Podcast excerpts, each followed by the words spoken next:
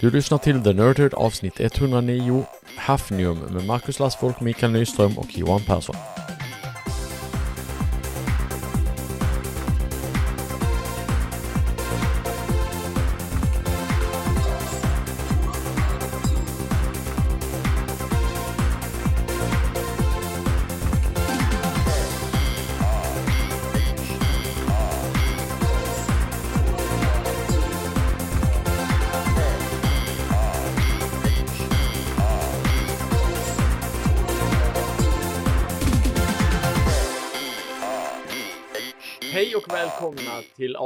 Nummer 109 av The Nerdherd. Eh, Och som ni hör så är det ju inte Marcus som presenterar det här. Och, och anledningen till det beror på att, att den här gången är det jag som, som frågar och, och Marcus och Micke som svarar. Men precis som vanligt så har vi ju med oss då både Marcus, hejsan Marcus, Hallå, hallå? och givetvis Micke då. Hallå? Hallå? Hallå, hallå. Hallå? Eh, och då är det så här att, att jag, jag, eh, jag hade nämligen en fråga, för jag sitter ju inte i det här infrastrukturträsket på samma sätt som jag har gjort tidigare. Och, och dessutom är det så att alla kunder jag pratar med, de kör sådär typ Office 365 och sådär. Men så, så läste jag eh, på nyheterna i veckan om, om Exchange och då tänkte jag, sist jag pillade med Exchange, det var typ när man körde Small Business Server 2008 eller någonting. Då hade man en Exchange-server. Och man hade lika mycket ångest varenda gång man var tvungen att bota om den här stackars servern för att man var så här, går den upp idag? Går den upp idag? För det tog alltid typ en halvtimme att starta om eländet. Så det var så här, framförallt när man gjorde det på, på distans, eller hur Micke? Det kommer du också ihåg.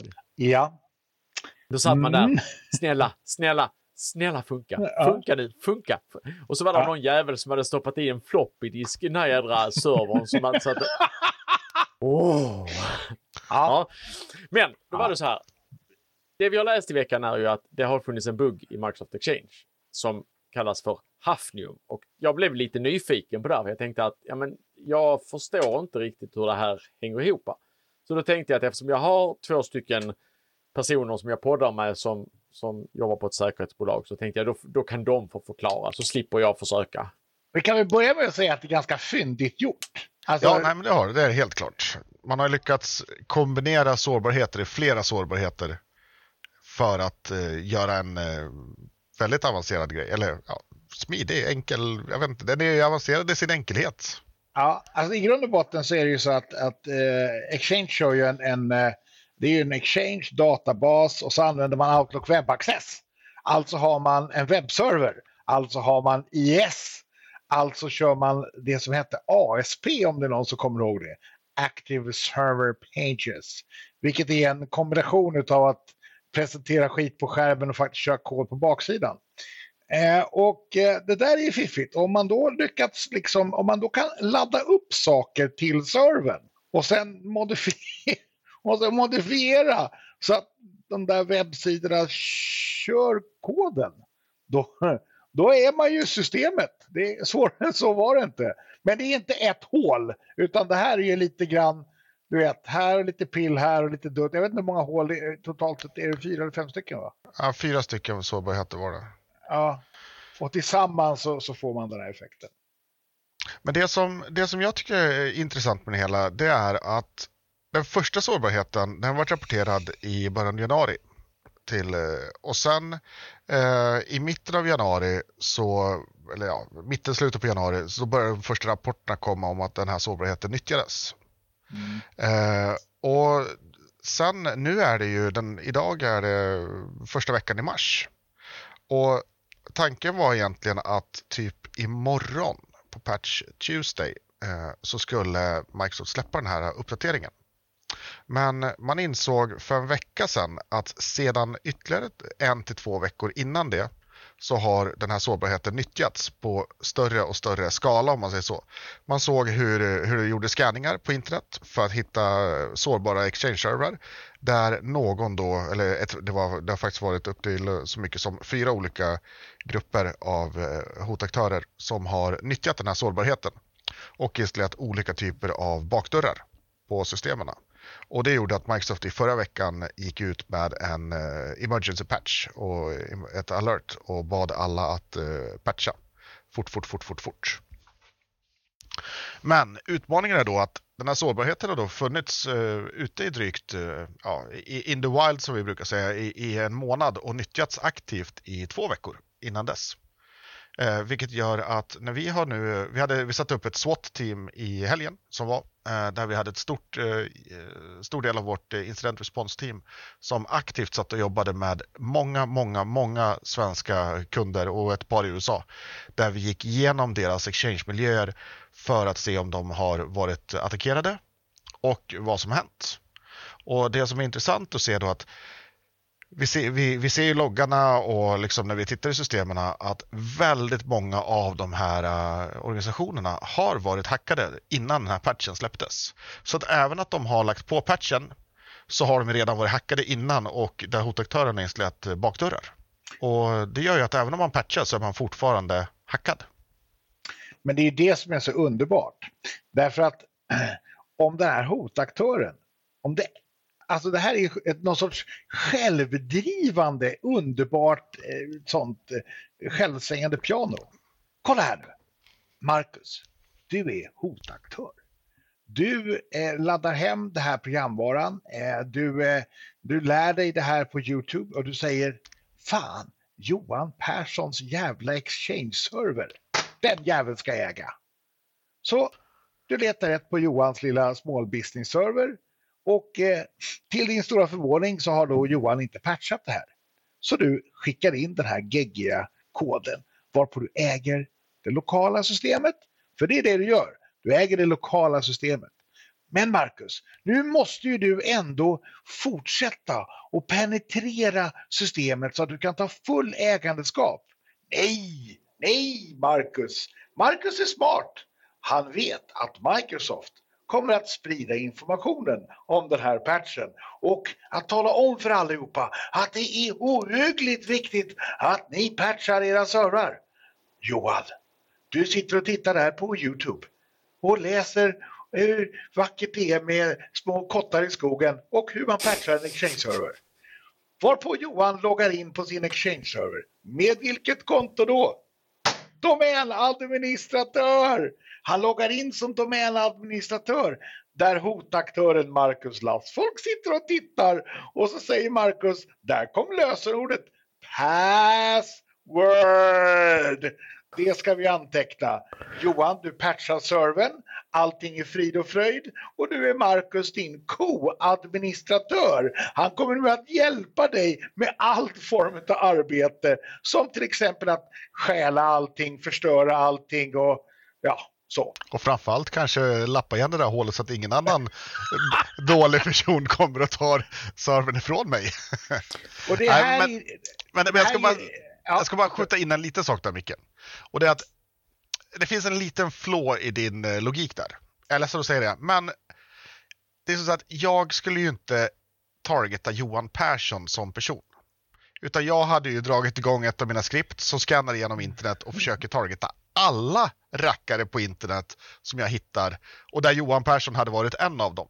För det är, ja. det, det är så det går till. De här hotaktörerna, de skannar ju efter alla IP-adresser, hittar alla servrar och sen infekterar de så många de bara kan. Och sen har de då att de servrarna ringer hem till deras eh, system och talar om att här finns jag. Och därefter så börjar de koppla upp sig mot dem för att se vad det är de har fångat. Det är ungefär som en kräftbur.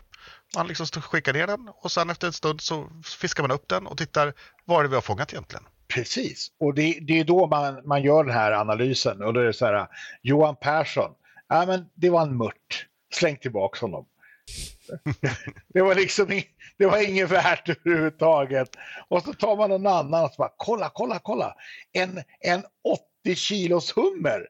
Det, och den är i guld också, med diamantögon, den tar vi det är inte krångligare än så. Ja. Eh, men, men faktum är att det här, om det skulle vara så här nu, då hade inte det här varit första gången som administratören hjälper hotaktören att få access till resten av miljön.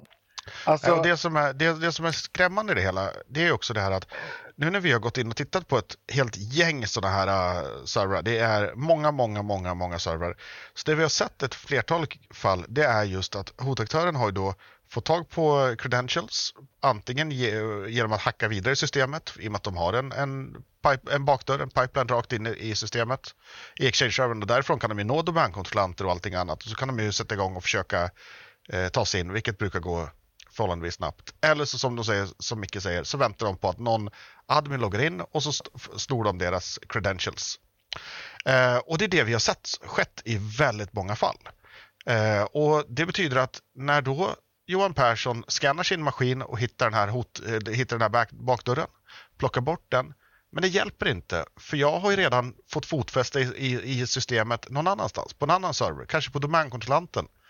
Och det gör att även om Johan tar bort den här bakdörren så har, har jag fortfarande en fot inne i miljön och kan göra vad jag vill. Ja. Jo, det är det som är problemet. Och sen, det som jag, jag vet att man, jag har pratat om med kunder eh, förut om det här. Du vet, hur gör eran support? Eh, alltså level 1, level 2, level 3. När ni råkar ut för en dator som ni misstänker är hackad. Oj, ja, nej, då loggar vi in på den för att ta reda på liksom, vad det är för fel. Okej. Okay. Så, och då går ni fram till datorn. Nej, vi loggar in över nätet. Okej. Okay. Så du, ni sitter på eran dator. Ja. Och sen, så, och sen loggar ni. Hur, vad är det ni loggar in? Är, är det så att ni liksom fjärrkopplar upp er mot skrivbordet? Ja, vi, vi kör eh, remote desktop eller någonting sånt där. Ja, vilket konto använder ni då? Nej, men då använder jag mitt domänkonto. Okej, okay. bara så att jag har... Du tror att någon annan äger datorn? Ja. Du tror att den är någon kontrollerar den datorn som du ska ansluta dig till? Ja. Och, och då tänker du att det bästa du kan göra det är att ge honom mer credentials än de han redan har. Så att han lättare kommer åt alla andra miljöer eh, i, i din, eller datorer i din miljö. Nej, alltså jag skulle bara komma åt datorn. Ja, just det. Men om du ger honom, om du loggar in, då ger du honom behörigheter. Och just den delen tror jag väldigt få verkar förstå. Att Windows lagrar alla credential cashat i det som heter Secure Store. Och Secure Store, det kan alla som är lokala administratörer komma åt. Om man vill. Det betyder inte att man vill, men det betyder att man kan.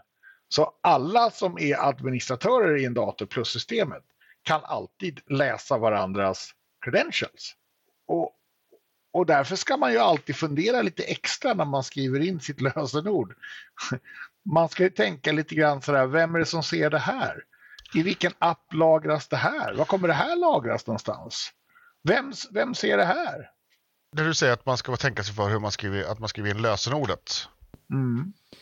Vad, hur tänker du liksom, hur, är det just att jag ska tänka på att inte skriva in lösenordet eller är det frågan om att inte logga in överhuvudtaget? Eller är det liksom lösenordet som är det känsliga i det här fallet? Nej, ja, så fort jag skriver in ett lösenord, så fort en dialogruta poppar upp, då kommer jag inte använda mina befintliga credentials utan då är jag tvungen att ange nya.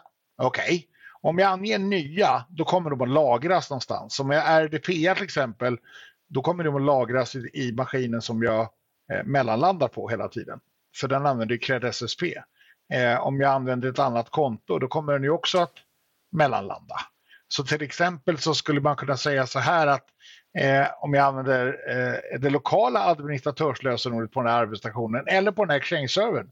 Då ska, så skulle ju den, den personen som då har, äger den datorn, om jag nu loggar in som lokal administratör på den datorn, då kommer jag ju bara att dela med mig av exakt samma behörigheter som han eller som angriparen redan har.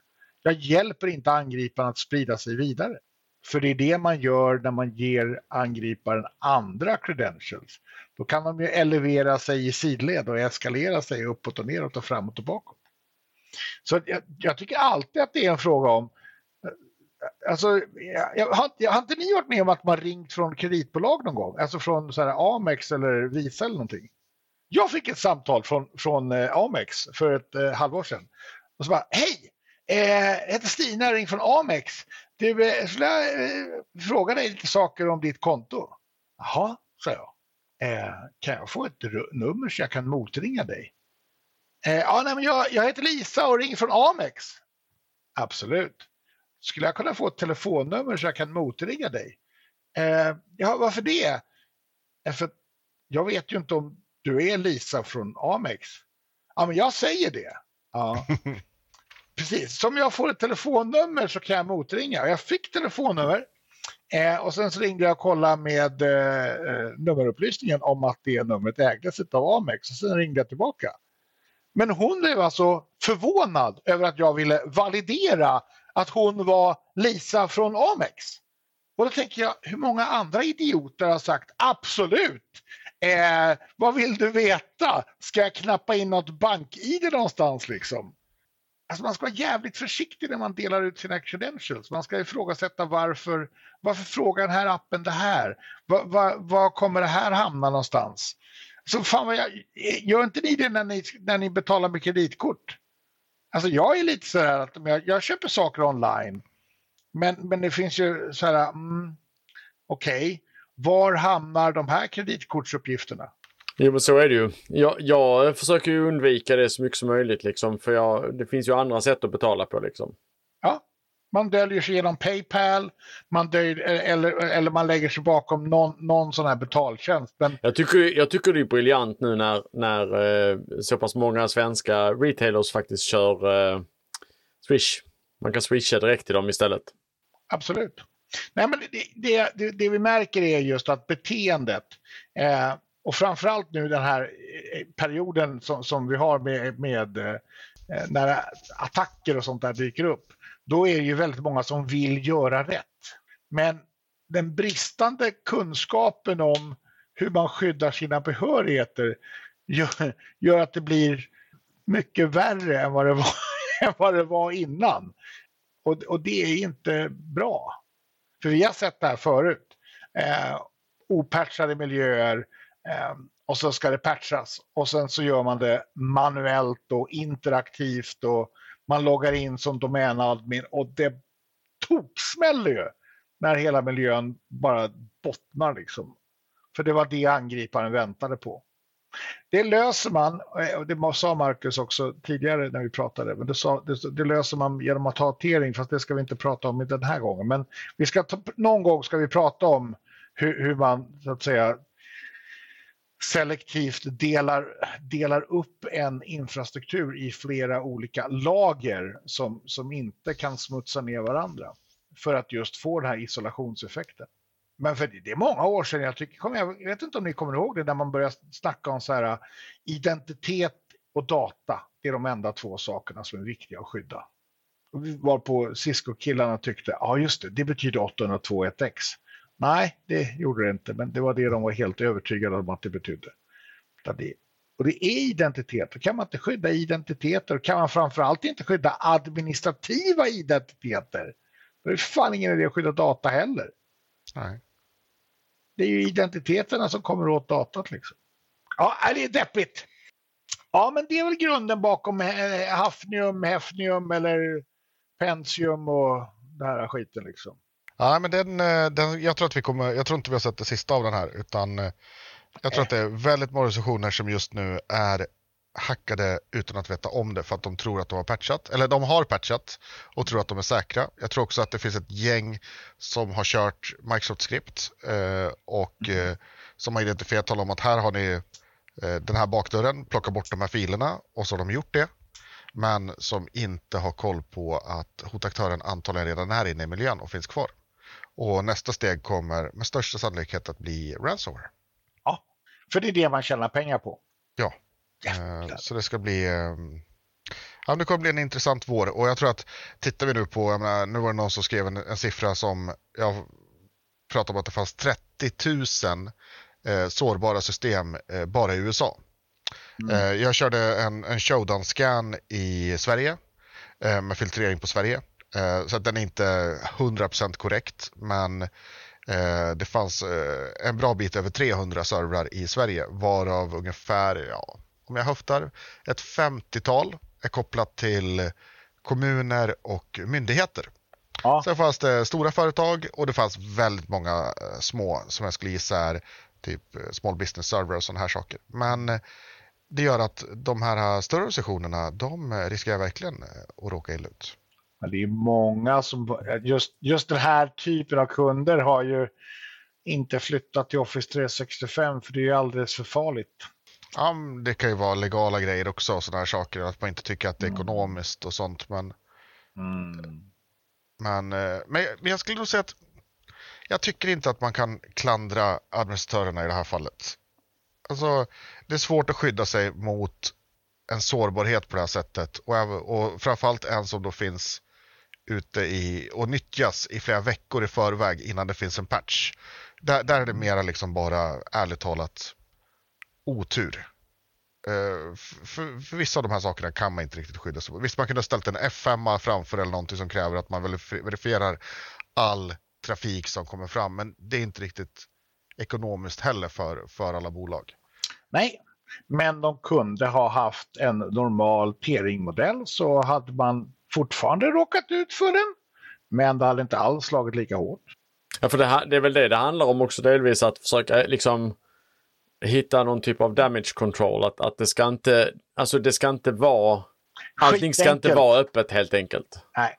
Nej, Eh, och det är klart. Jag menar, hade, hade, man, hade man haft en, en, nu skulle vi inte prata om tiering-modeller, men hade vi Nej. haft en, en modell där vi sa att på Exchange-servern, nu ska jag säga att jag är ingen Exchange-admin, det kan hända att det här inte går, men om vi pratar Jo, konceptet som säger, hade det varit så att vi hade haft ett konto som man loggar in som är bara server-admin på Exchange-servern, lokal admin där och patchat Exchange-servern och inte loggat in med gudkonto, domain-admin som man normalt använder överallt, utan haft en tiering-modell där man säger att det här kontot, nu loggar vi in med lokal admin eller ett server-admin-konto här, då har det blivit svårare för hotaktören att återanvända det kontot på resten av miljön. Ja, äh, apropå det så vet du, nu eh, har jag ett kundmöte om några minuter. Och eh, helt otippat så ska vi lära den här kunden att automatiskt patcha alla sina klienter i organisationen. Utan att logga in som lokal admin. utan att logga in som lokal admin och eh, att då göra det här automatiskt schemalagt och, och få rapporthantering och sånt. Mm. Eh, de har aldrig haft det förut. Eh, det här är första gången och de är, de är jätteuppspelta. Hur stor är den här miljön då? 3000 burk finns på i världen. På många Spännande. olika ställen. Ja. Eh, de ska, men vi börjar med klienter. Eh, och de ser fram emot att få göra likadant med servrar. Det tyckte de var häftigt, för det har de aldrig gjort förut, utan de har alltid loggat in, kört Windows Update, kryssat för i rutorna, eh, startat om, kört Windows Update och så har de hållit på sådär. De gånger de har patchat, ungefär en gång om året. Persson, har du något du vill eh, avsluta med? Nej, inte mer än att det var väldigt eh, lärorikt. Jag, eh, som sagt, jag, jag blev lite nyfiken och, och det är alltid trevligt att kunna höra från de som faktiskt har råkat ut för det på riktigt eller som, för de som har hanterat det på riktigt i alla fall. Det tycker jag är jätteintressant. Bra! Bra. Så jag är nöjd och glad. Ja, det är det viktiga. Hoppas våra lyssnare är det också. Japp. På återhörande då. Ja, Absolut! ha det bra. Ciao! Hej då. Tack för att du lyssnat på det här avsnittet av The Nerd Herd. Marcus Lastfolk finns på Twitter som @lastfolk och hans blogg hittar du på www.isolation.se. Mikael Nyström twittrar på Mikael Nyström och han bloggar på deploymentbunny.com och mig Johan Persson hittar du på Twitter som Joppe72 och min blogg finns på blogg.johanpersson.nu. För mer information om The Nerdherd gå till www.thenerdherd.se. That is correct.